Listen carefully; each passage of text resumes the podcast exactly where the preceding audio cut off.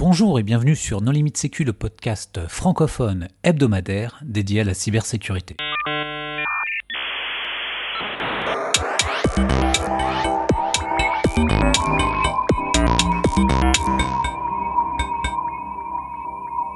Alors quand on parle de souveraineté numérique, on pense immédiatement aux données, où est-ce qu'elles sont stockées, comment sont-elles stockées? Il y a des choses auxquelles on pense beaucoup moins. Donc on a déjà réalisé deux épisodes à ce sujet. Un premier épisode euh, en ce qui concerne le DNS euh, et le routage avec euh, Stéphane Bortsmeyer. Un autre épisode consacré au GPS avec Olivier Jacques. Et aujourd'hui, nous recevons Laurent Bloch, avec qui nous allons parler de développement de technologies clés et de développement de compétences. Bonjour Laurent. Bonjour. Pour discuter avec lui, les contributeurs No Limit Sécu sont Jean-Philippe Gaulier. Bonjour. Nicolas Ruff. Bonjour. Hervé Schauer. Bonjour. Et Christophe Renard. Bonjour. Alors Laurent, je rappelle que tu es l'auteur d'un livre qui s'intitule Révolution cyber-industrielle en France, que nous avons déjà réalisé un épisode à ce sujet. Euh, mais pour les, les auditeurs qui n'auraient pas suivi cet épisode, est-ce que tu voudrais bien te présenter? Alors me présenter, ce sera un peu long. Disons que j'ai fait au début des travaux dans la statistique. J'ai fait du logiciel statistique à l'INSEE, à l'Institut national d'études démographiques. Et puis ensuite, je suis passé au CNAM, à l'Institut Pasteur. J'ai créé le service d'informatique scientifique de l'Institut Pasteur. Ensuite, j'ai été RSSI de l'INSERM pendant 7-8 euh, ans. Et j'ai fini ma vie professionnelle comme DSI de l'Université Paris-Dauphine. Donc voilà, ça m'a donné l'occasion de voir euh, l'informatique de différents côtés. Euh, sachant que j'ai commencé en 1969 à l'époque où, à une époque où il y avait en France en tout et pour tout euh, moins de 6000 ordinateurs qui coûtaient tous très cher, hein, qui coûtaient tous des millions, qui étaient stockés dans des salles de plusieurs dizaines, enfin de 200 ou 300 mètres carrés euh, pour consommer des quantités d'électricité phénoménales et coûtaient très cher. Voilà. Pour nos auditeurs, pour nos auditeurs, on pourra noter également que Laurent est l'auteur de nombreux ouvrages euh, sur l'informatique et la sécurité informatique que vous pourrez euh, vous procurer dans les meilleures librairies. Oui, puis Laurent était aussi euh, au tout début de l'Internet, hein, quand FNET est devenu une entreprise commerciale, il en était aussi. C'est vrai. Alors Laurent, quand on parle de souveraineté numérique, quelles sont les technologies clés? Alors les technologies clés, j'aurais tendance à dire, il y en a une qui est avant toutes les autres, c'est la technologie éducative, le système éducatif, parce que l'économie basée sur euh, l'informatique, je préfère le mot informatique à numérique, euh, c'est une, économie de la compétence, hein, c'est-à-dire euh, les deux précédentes révolutions industrielles, celle du XVIIIe siècle, dont Adam Smith a été le théoricien, et celle du 19e siècle, euh, avec le moteur à combustion interne et l'électricité industrielle, étaient des industries à base de main-d'œuvre. Et j'emprunte à Christian Saint-Étienne, professeur d'économie industrielle au CNAM, l'expression de cerveau d'œuvre, c'est-à-dire que la main-d'œuvre a cédé la place au cerveau d'œuvre. Et la première chose pour un pays qui veut avoir une certaine euh, souveraineté numérique, comme on l'appelle communément, c'est d'avoir euh, un bon système éducatif où l'informatique a une place importante et une place euh, généralisée à l'ensemble de la société et à toutes les formations. Bon, déjà, quand on a dit ça, on voit qu'en France, il y a déjà du boulot euh, sur la planche. Hein. Ensuite, de mon passage à l'INSEE, j'ai retenu que pour étudier une branche industrielle, un bon moyen, c'est de l'étudier sous forme de filière, c'est-à-dire si on réfléchit à la filière informatique, on va réfléchir à tout ce qui va permettre d'avoir euh, une industrie, enfin des infrastructures informatiques et des usages importants de l'informatique, depuis euh, l'extraction du silicium euh, jusqu'à la fabrication des logiciels d'application. Et on s'aperçoit que toutes ces étapes sont importantes. Alors on, va avoir euh, l'extraction du silicium, on va peut-être pas trop s'étendre, hein. euh, quoi que ce soit beaucoup plus compliqué qu'on ne croirait au premier abord. Hein. Euh, je croyais comme tout le monde qu'il suffisait de prendre n'importe quel tas de sable et que ça marchait. Non, pas du tout. Hein. Il faut du silicium de qualité particulière. Et puis ensuite, il faut concevoir des composants électroniques et ça, ça se fait pas à la main. Donc, dirais que le tout début de la filière, ce sont les logiciels de conception de, circuits électroniques. Ensuite, avec, une fois qu'on a les logiciels de conception, on peut concevoir des circuits électroniques. Une fois qu'on les a, on peut les fabriquer. Ensuite, euh, une fois qu'on a des circuits électroniques, on peut fabriquer des ordinateurs avec. Une fois qu'on a les ordinateurs, il ben, faut écrire des systèmes d'exploitation pour que ces ordinateurs puissent fonctionner.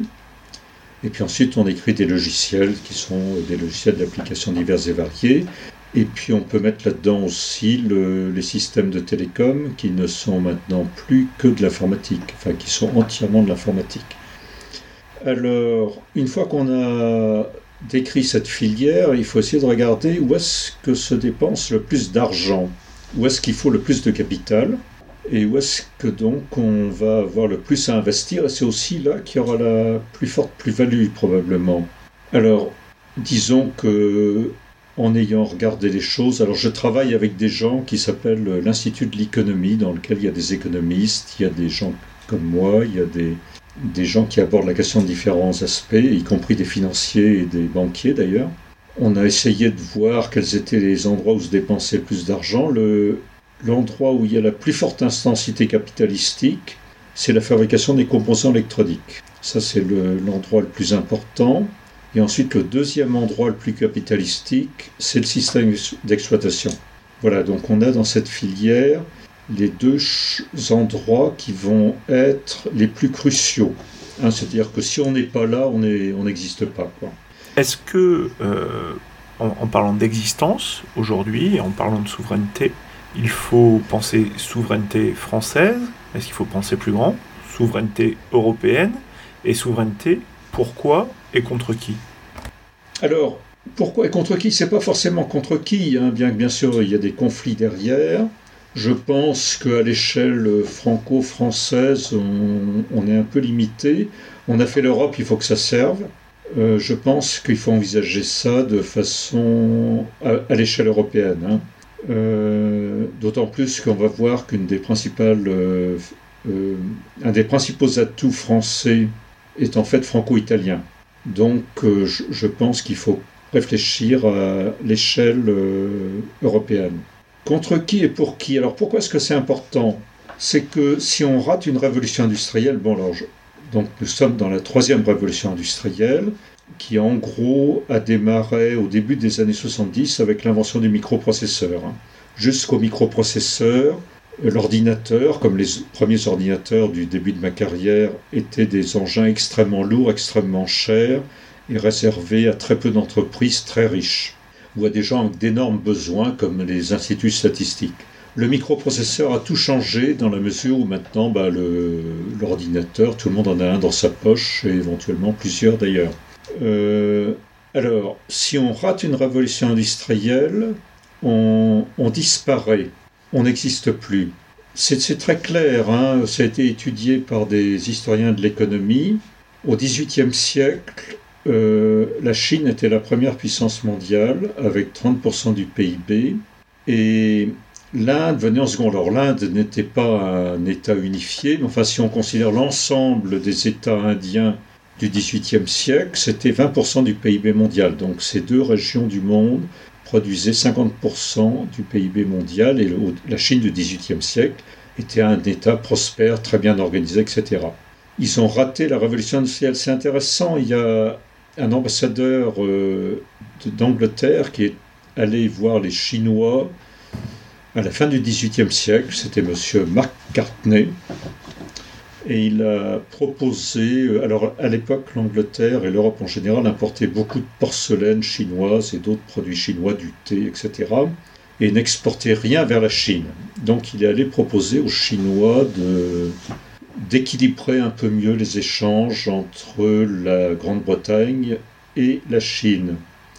Les Chinois se sont dit qu'est-ce que c'est que ce petit pays de rien du tout qui n'existe même pas, on n'a rien à faire avec eux, il a été reçu par un sous-secrétaire et l'affaire n'a pas eu lieu. Peut-être que si la Chine avait acheté quelques machines à vapeur euh, au début du XIXe siècle à la Grande-Bretagne, les choses auraient changé. N'empêche que la Chine a complètement raté cette révolution industrielle. Il y a eu les deux guerres de l'opium et la Chine s'est retrouvée être un des pays les plus pauvres du monde dans, dans les années qui ont suivi. L'Inde, pareil. Alors l'Inde a été colonisée, ce qui bien sûr n'a pas arrangé euh, sa position. Ce qu'on constate, c'est que ces deux pays ont disparu de l'horizon économique mondial, sauf pour être pillés par euh, les puissances coloniales. La seconde révolution industrielle, pareil. Là, avec la troisième révolution industrielle, on s'aperçoit que la Chine et l'Inde, avec des efforts considérables, hein, des deux côtés, avec des succès inégaux, on, peut dire que ça marche peut-être mieux en Chine qu'en Inde, mais enfin l'Inde a quand même fait des progrès considérables, et eu une politique assez intelligente pour protéger son marché intérieur de l'invasion par les importateurs. Et la Chine et l'Inde réapparaissent au premier plan. Si on regarde l'Europe, euh, c'est très mauvais. Hein. Même euh, l'Allemagne, qui a en apparence euh, une grande puissance économique avec un solde du commerce extérieur considérable, en fait c'est très fragile parce que ça repose sur les industries de la précédente révolution industrielle, l'industrie du premier XXe siècle, en gros industrie automobile, machines-outils, des choses comme ça.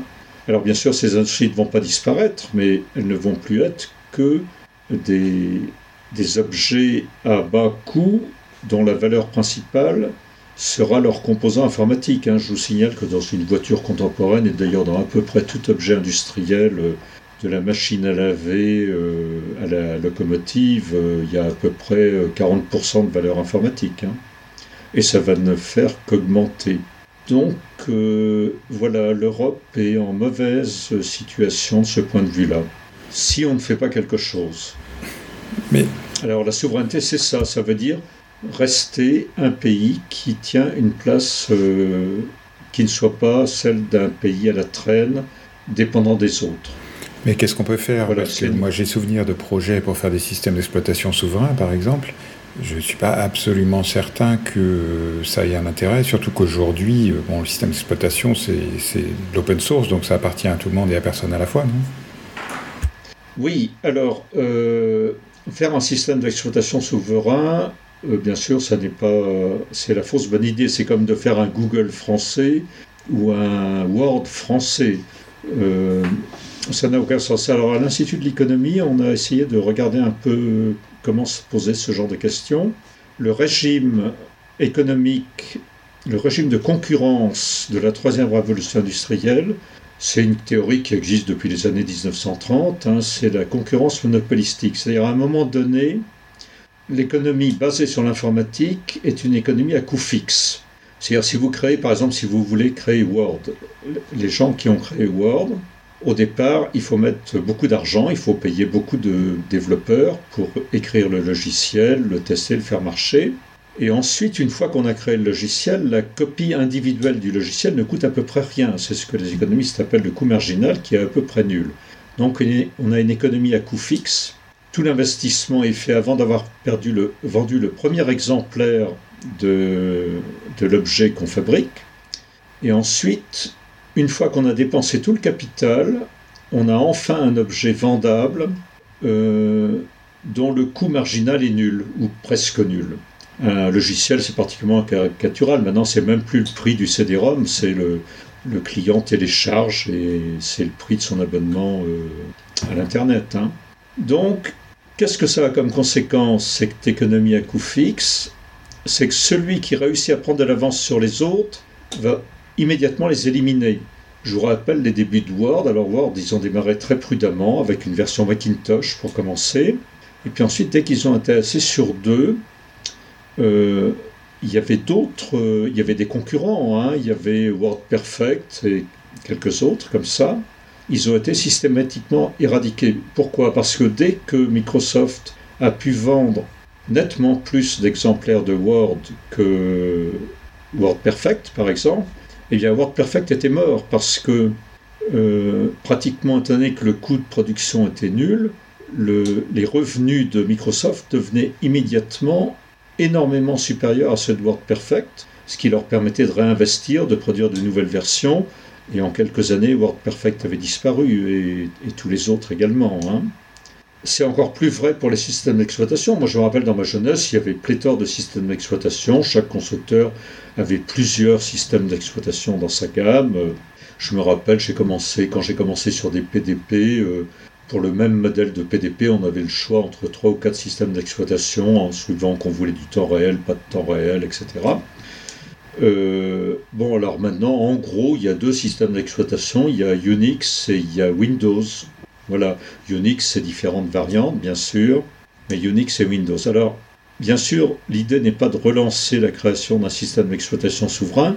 L'idée est d'avoir des compétences dans ce domaine et d'être présent dans ce domaine. Alors, ça veut dire d'une part des équipes de recherche, des, gens, des, des, universitaires, des chercheurs et des industriels qui font aussi de la recherche, qui, sont, qui ont des compétences dans ce domaine et d'autre part d'être prêt à saisir des opportunités, parce que si on regarde un peu les systèmes d'exploitation, est-ce que les systèmes d'exploitation actuels sont pleinement satisfaisants?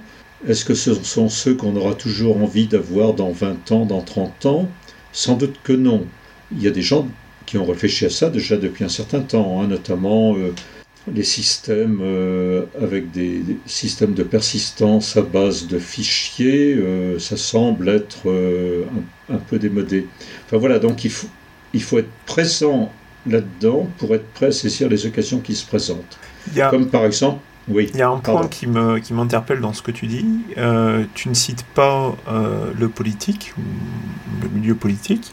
Or, euh, juste avant, tu nous as parlé de, de, la Chine et de la politique de la Chine euh, sur sa, protection, son protectionnisme, euh, et on le voit aujourd'hui avec le, ce qu'on appelle le grand firewall. Est-ce que tu penses que cette révolution industrielle doit aussi être lancée avec un essor politique Est-ce que nos politiques aujourd'hui, hommes, femmes, gauche, droite, peu importe, ont la capacité et la volonté euh, de pouvoir euh, promouvoir cette révolution? Et est-ce qu'elle est, vraiment nécessaire? Alors, pour ce qui est des politiques industrielles, euh, bon, bah, j'ai bien connu ça parce que j'ai connu l'époque du plan calcul et ce genre de choses. Alors, la leçon que je crois on peut tirer de ce genre d'expérience est la suivante, c'est-à-dire que le fait qu'un gouvernement ou qu'un organisme comme l'Union européenne, par exemple, à un moment donné, décide euh, de donner une impulsion au développement d'une euh, filière industrielle, c'est sans doute indispensable et c'est sans doute une bonne idée. Euh, le problème, c'est de voir quand est-ce qu'il faut s'arrêter pour éviter que ça devienne une rente. Moi, j'ai bien vu les, évolutions de la C2I. Bon, c'était l'idée à la fin des années 60 que le gouvernement français fasse un effort particulier pour développer une industrie informatique nationale. Ça, c'était pas forcément une mauvaise idée. Ensuite, euh, c'est devenu pour la C2I une rente. Bon, alors d'abord, l'affaire a été assez mal goupillée dès le départ. Il y a quand même eu une chance de se rattraper, c'est quand il y a eu le consortium européen Unidata, qui réunissait la C2I, euh, Philips et Siemens. Ça avait commencé à faire des choses qui étaient pas mal, avec notamment des ordinateurs compatibles IBM, qui était ce qu'il fallait faire à l'époque. Hein. Finalement, Laurent, euh, quand on a le, Minitel en France, on a une révolution, on est déjà dans le cloud, dans les années 80, euh, bien en avance euh, par rapport aux modèles qui sont proposés aujourd'hui. Et pourtant, ce modèle ne perdure pas. Est-ce qu'on n'est pas trop en avance à l'époque ou est-ce que c'est un modèle économique qui a tué une techno ou est-ce que la techno simplement n'était pas bonne? Alors, le Minitel, à son époque, c'était un truc génial qui a amené l'informatique dans la maison de tout un tas de, millions de personnes. Hein. C'était tout à fait remarquable. Ce qui est dommage, c'est d'être resté bloqué là-dessus. Alors ça, c'est la culture française étatique, du centralisme, des grands corps. Alors ça, on y reviendra. Hein. Le, le système français des grands corps de l'État, ça, c'est une catastrophe. Bon, ben euh, voilà, le corps des télécoms avait son truc, il fallait que ce soit centralisé. Moi, je me rappelle très bien les discussions à l'époque entre euh, Transpac et les débuts d'Internet, c'était Transpac, ce qu'ils voyaient, c'était que grâce à leur système centralisé à commutation de circuit, ils pouvaient facturer à l'octet près tout ce qui passait sur les fils. C'était ça leur objectif. Et c'est la culture, euh, bah, c'est la culture euh, télécom. C'est la culture télécom. Voilà. Et, et, et, tu payes la ligne en fonction de de, la taille du, tuyau, mais tu payes en fonction du débit de ce que tu fais passer dedans. Mais si tu fais passer autre chose que de l'eau, tu fais passer du lait hein, ou du pétrole, alors là, tu repayes une troisième fois. Oui. Ça, ça, a été tué par euh, Internet. Hein. Hmm. Euh, oui, mais c'est un problème. Finalement, on a énormément de problèmes euh, sur Internet aujourd'hui qui sont exactement liés à la même question, qui sont comment on fait payer des services. Et si aujourd'hui on a sur Internet des problèmes colossaux de vie privée, c'est justement parce que la monnaie, c'est devenu la vie privée, non? Non, non, non, la vie privée n'a pas les caractères d'une monnaie. Hein. Euh, ça, se vend et ça s'achète, hein, mais euh, la monnaie n'est pas une marchandise comme les autres. Hein. Euh, je ne sais pas si c'est notre sujet, mais enfin, c'est. une monnaie, c'est bien particulier. alors là, la monnaie, c'est un caractère de souveraineté, c'est un caractère de confiance. Et c'est une chose que j'ai apprise, ce qui montre, pour mettre de côté tout, tout de suite les crypto-monnaies et autre chose du même genre, la caractéristique essentielle d'une monnaie, c'est la confiance qu'on lui accorde. Et la confiance d'une monnaie, c'est ses dettes.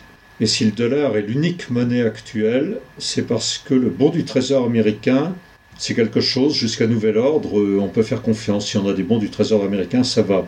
Et il se trouve que le plus gros détenteur de bons du trésor américain, c'est la Chine. Donc la Chine ne peut rien faire contre le dollar. Euh, le bon du trésor européen, euh, en euros, ben, ça n'existe pas. Et quant au yuan et au renminbi, bon, bah, ça, euh, ben, on sait que c'est, c'est un marché qui est opaque, donc le marché monétaire chinois ne donne pas les garanties nécessaires. Alors, si on reste sur la thématique développement de la filière, en introduction, tu disais que une chose qui était fondamentale, c'était le développement des compétences.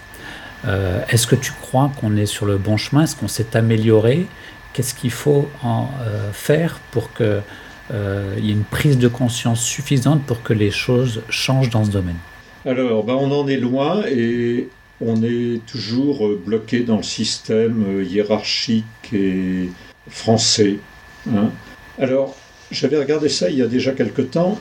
On s'aperçoit que les pays qui ont les premiers compris l'importance du système éducatif et de l'informatique dans le système éducatif, c'est des pays qui n'avaient pas le choix quels sont les, pays qui ont vraiment mis le paquet sur euh, la formation informatique? Eh bien, on va trouver la Corée du Sud, Taïwan, Israël. C'est des pays qui n'ont pas de ressources naturelles ou très peu. Il y a Singapour aussi. Euh, qui ont des voisins euh, pas forcément très amicaux. bon voilà, il, faut voir que la Corée du Sud, après la guerre de Corée, c'est-à-dire en 1953, c'était euh, c'était dans le même état que le Burkina Faso. Hein. Bon, actuellement, la Corée du Sud, c'est un pays euh, dont l'économie est plus solide que l'économie française, et de beaucoup. Hein. Si je retraduis dans ma compréhension ce que tu dis, finalement, euh, on s'en fiche d'avoir des licornes. ce qui est important, ce qui serait important aujourd'hui, c'est d'avoir une capacité de construction matérielle, déjà, pour pouvoir devenir autonome, que le, la question du système d'exploitation euh, est dépassée et qu'il euh, y a peut-être des logiciels métiers. Est-ce que c'est est -ce c'est ça qu'il faut, faut tirer comme conclusion?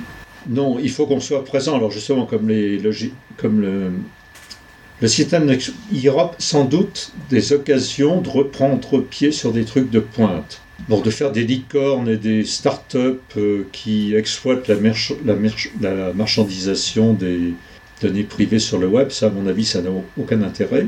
Enfin c'est intéressant pour ceux qui font ça, ça rapporte de l'argent, mais enfin bon... Euh, non, le système d'exploitation, ça n'est pas dépassé, ça restera toujours un problème central. Je pense qu'il faut avoir des gens prêts à travailler sur le, sur le système d'exploitation de l'avenir, ça veut dire qu'il faut qu'on soit présent. Comme justement c'est un logiciel libre, essentiellement maintenant, donc euh, tout est ouvert pour que les gens travaillent sur les systèmes d'exploitation. Fabrication de matériel, c'est pareil, hein, on va pas relancer, supposons qu'on mette les dizaines de milliards de dollars qu'il faut pour rattraper Samsung et TSMC. De toute façon, on va mettre des années à les rattraper. On n'a pas les ingénieurs compétents en quantité suffisante pour faire marcher les usines. Et mettons que dans 5 ou 6 ans, on ait les usines et avec un peu de chance les ingénieurs. Bon, pendant ce temps-là, les autres, ils auront avancé, donc il faudra trouver des clients. Et là, on aura un souci parce que bah, les clients, ils seront clients de TSMC et de Samsung. Et si on veut les convaincre de devenir nos clients, il faudrait qu'on ait un truc vraiment différent et vraiment nouveau. Alors, pour en revenir au problème de la, de la formation et des compétences, hein, en France, on, est très mal. On est très mal parce qu'on a euh, euh, refusé pendant très longtemps d'introduire l'informatique dans l'enseignement, alors à tous les niveaux. Hein. Euh, bon, bah, les pays dont je parlais tout à l'heure, mais aussi d'autres pays ont introduit depuis longtemps l'informatique dans l'enseignement secondaire, par exemple. Je pense que, bon, l'informatique, j'ai aussi pas mal enseigné. Hein. Je pense qu'il faut une capacité d'abstraction pour vraiment s'attaquer à l'informatique, vraiment. Euh, les, un niveau d'abstraction qu'on peut avoir vers 14-15 ans. Donc introduire l'informatique à partir de la seconde, ça c'est pas mal. Alors en France, on a fait ça à la va-vite, il n'y a pas très longtemps. On a juste oublié que pour enseigner quelque chose, euh, il fallait un corps enseignant. Donc on avait introduit des enseignements, mais il n'y avait pas de professeur d'informatique. Enfin, euh, si on regarde le nombre de places ouvertes au CAPES et à l'agrégation d'informatique, euh, c'est quelques dizaines chaque année. Enfin, on, on, devrait vers 2050 avoir un corps professoral. Enfin, on voit bien que tout ça ne va pas. Et tout ça ne va pas parce que l'informatique est considérée comme méprisable par tous les, les pontes de l'école normale supérieure et de l'école polytechnique. Hein, euh, qui ne considèrent pas que c'est une science digne de ce nom. Moi, je me rappelle avoir discuté une fois avec une chercheuse de grand niveau en physique qui me disait, bah, introduire des cours d'informatique, pourquoi donc on n'introduit pas des cours de voiture? Elle mettait ça au même niveau, quoi. Non, mais je blague pas, hein, les gens en sont là. Donc, euh, comment faire pour ne pas complètement désespérer et pour ne pas penser que c'est définitivement foutu dans un tel contexte euh, Bon, ben on va se dire on va mettre des bouchées doubles. Est-ce que finalement, ça serait pas le législatif qui nous sauverait? Bah, comment tu l'entends?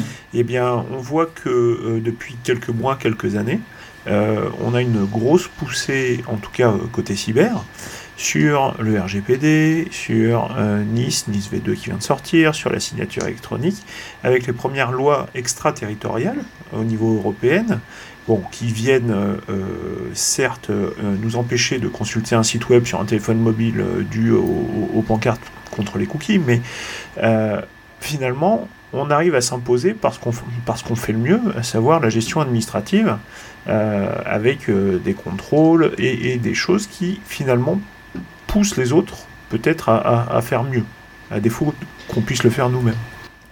Oui, alors le, RGPD, oui, c'est pas mal parce que du coup, ça peut nous attirer des clients. C'est-à-dire que les gens qui ont vraiment envie d'avoir leurs données personnelles protégées, on peut essayer de les attirer. Euh, mais bon, je, crois que c'est quand même très important d'avoir des compétences. Alors moi, je suis très étonné, par exemple, je vais aux réunions FRNOG. Euh, c'est formidable. On entre dans la salle à FRNOG, on voit des, est-ce que tu peux... centaines. Excuse-moi, est-ce que tu peux préciser pour nos auditeurs qui ne connaîtraient pas ce que fait FRNOG FRNOG, c'est le groupe euh, des opérateurs français euh, du réseau, quoi, French Network Operator Group. alors, on entre dans la salle, il y a là des centaines de, d'ingénieurs et de techniciens une grande partie ont moins de 30 ans. C'est un potentiel extraordinaire. C'est des gens enthousiastes, euh, passionnés. Tout le monde s'en fout. Qui même a conscience de ça euh, dans l'univers politico-industriel français euh, des grands corps de l'État? Mais est-ce que, ce que, ce que tu relates finalement, c'est une expérience aussi qu'on peut faire en écoutant nos limites, où on interviewait beaucoup de gens qui étaient à la pointe alors dans la sécurité informatique, mais je pense à un exemple récent où il y a quelqu'un qui, qui est Fabrice Bellard, qui a sorti un nouveau algorithme de compression. Ce type a inventé QEMU, il a inventé FFmpeg. Il n'y a pas de cloud, il n'y a pas de Netflix sans ce type-là. Et il est français. Et les Français qui ont inventé des technologies majeures, il y en a des tonnes. Bah, il vient lui-même d'un grand corps de l'État, mais enfin d'une grande école. Mais il y, en a pas mal, hein, il y en a pas mal. Les, les, grands corps produisent des gens très très bien, euh, mais pas que. Euh, mais est-ce que la question, c'est pas plutôt que d'être capable de produire quelques personnes d'un très bon niveau, d'avoir quelque chose de plus large et de plus constant, et, que ces gens-là, euh, parce que moi, il y a une chose qui me frappe aussi, c'est que les élites, privées ou publiques, elles ont tendance à penser que si ça vient de France, ce sera moins bien que si ça vient des US, voire d'Israël, ou du Japon, ou d'ailleurs en fait. Donc est-ce qu'il n'y a pas un problème de masse et de confiance? Oui, bien sûr. Bon, alors Fabrice Bellard, alors lui, c'est vraiment un extraterrestre. Hein. ce qu'il a fait, c'est absolument stupéfiant. Mais on ne peut pas espérer euh, avoir des Fabrice Béliard à la demande. Hein. Ça, ne faut pas rêver. Hein. C'est quand même un cas euh, tout à fait exceptionnel. Mais oui, bien évidemment, si on veut avoir euh, des, des, petits génies qui émergent, c'est qu'on a beaucoup de gens avec une formation déjà de base. Hein. Mais on n'en prend pas le chemin. enfin, quand je vois l'évolution du système éducatif euh, français, euh, euh, je crois qu'il y aurait des choses à faire. Moi, il y a une chose que j'observe. Bon, bah, une partie de mon métier pendant des années, c'était de recruter des ingénieurs. Je vois toutes les dernières années les ingénieurs que j'ai recrutés, marocains, tunisiens, enfin franco-marocains, franco-tunisiens, camerounais, enfin des gens qui avaient fait leur, le début de leurs études au Maroc, en Tunisie, au Cameroun. Hein. C'est-à-dire dans des pays où, tout le monde sait bien que si on veut se sortir d'une situation pas très confortable, on a intérêt à se bouger et à faire des efforts. Euh, c'est pas propre à la France, on voit ça dans tous les pays développés. J'avais un ami prof de physique à l'université du Michigan, il me disait ben moi mes étudiants euh, c'est des Chinois, des Indiens, quelques Russes, quelques Arabes, et puis de temps en temps, euh, tout au fond, il y a un Américain.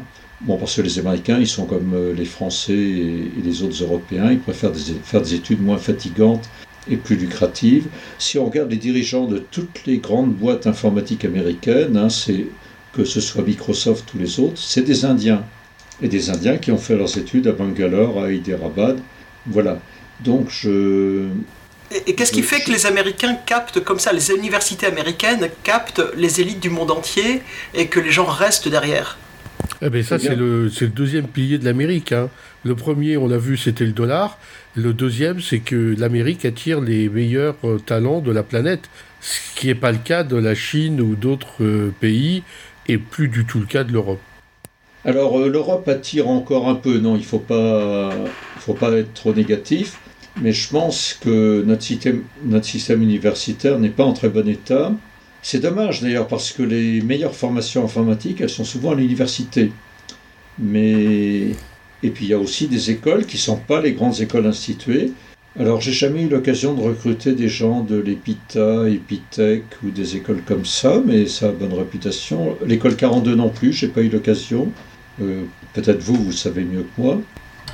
Bon euh, une réforme du système éducatif serait probablement très complexe à mettre en œuvre, mais est-ce qu'avec la politique des petits pas, on pourrait y arriver? Par exemple, quelles sont les petites mesures faciles à mettre en œuvre qui pourraient nous faire progresser? Des petites mesures faciles à mettre en œuvre. Euh, Non, introduire, introduire sérieusement l'informatique, ça veut dire déjà dire former un corps professoral de plusieurs milliers d'enseignants d'informatique compétents ce qui veut dire qu'il faudrait qu'ils aient envie de venir travailler dans l'éducation nationale. Euh, je ne sais pas si vous avez eu affaire à des élèves de collège. Euh, enfin, j'en parle parce que ma femme a été prof de collège pendant un certain temps parmi d'autres métiers qu'elle a fait. Bah, le plus dur qu'elle ait eu à faire, elle a aussi encadré des équipes de docker sur le port d'Abidjan. Ça, c'était vachement cool. Hein. C'était bien plus facile que les collèges de son village natal dans les Deux-Sèvres. Hein. Et en plus, quand on voit les niveaux de salaire, euh, bon, on sent tout de suite. C'est la même chose pour les maths. Même en supposant que tous les étudiants en maths actuels deviennent profs de maths, ce qui ne sera pas le cas, mais de toute façon, ça ne suffirait pas à fournir les effectifs de profs de maths nécessaires dans les années à venir.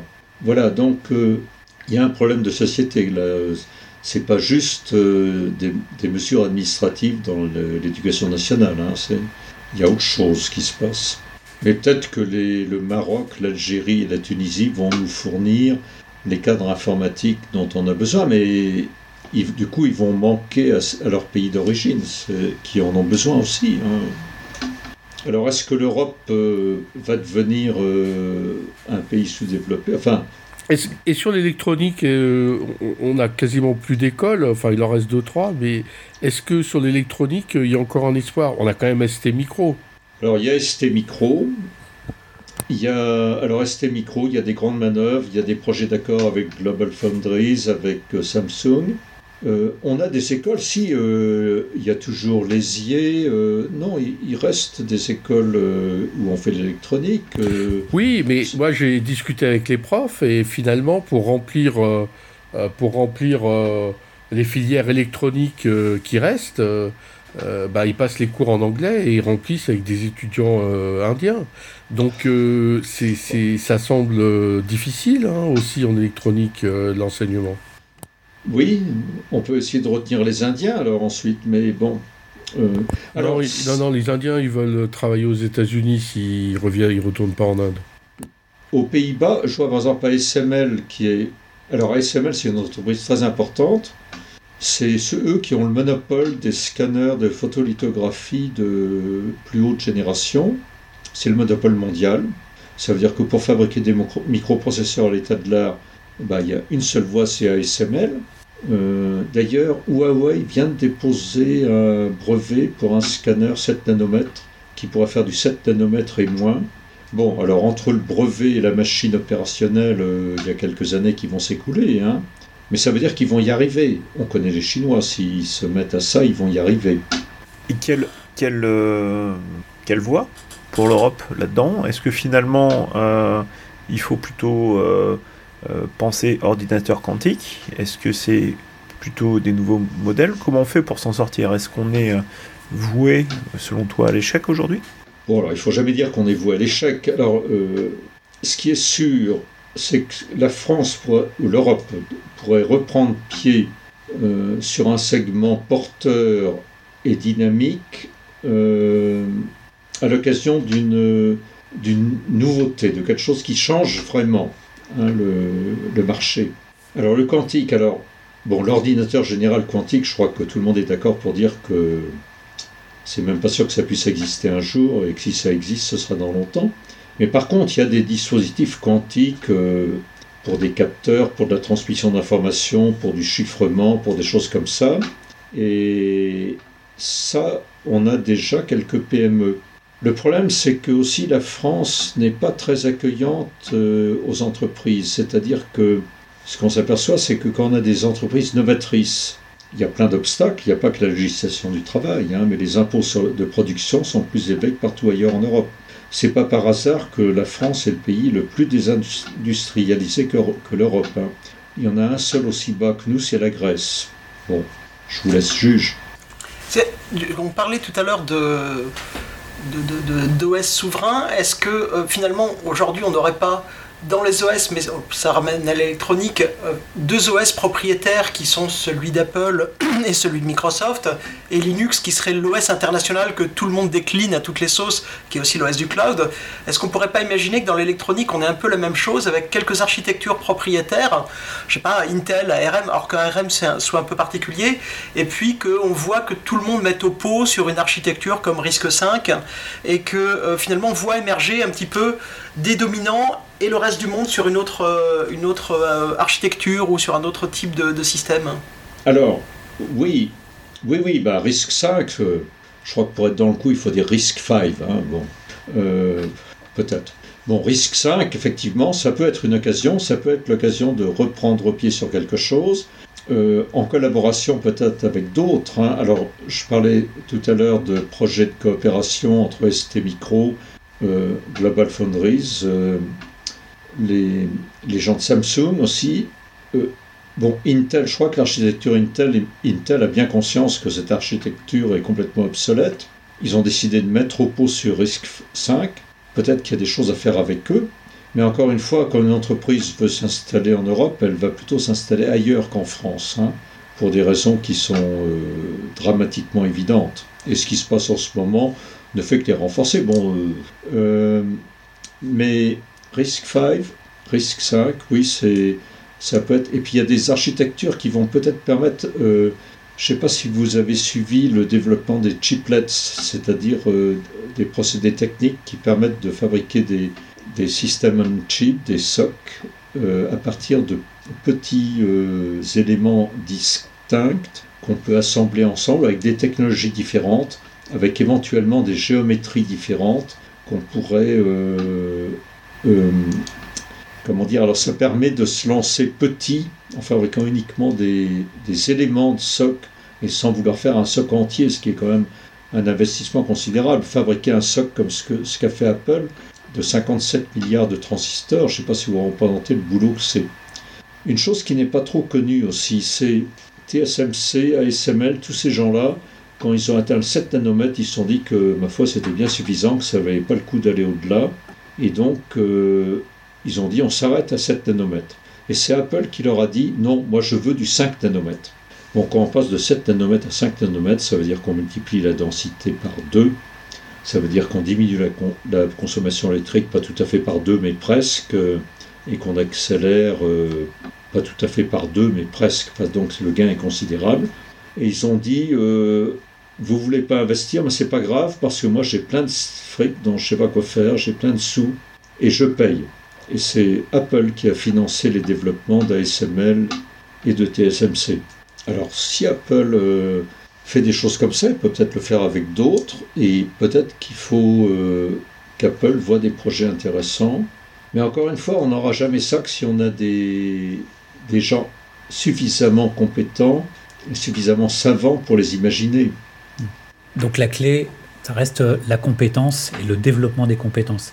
Peut-être que tu, tu, voudrais ajouter le mot de la fin, Laurent? Oui, bah écoute, on, l'a dit. Hein. Alors, euh, je pense aussi qu'il faut essayer d'attirer des talents.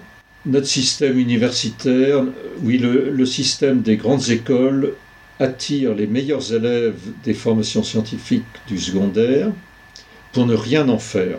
Ces gens-là, on les attire pour en faire des, des gestionnaires, des calculettes à pattes qui savent faire du Excel et du Word. Hein. Donc c'est un gâchis considérable.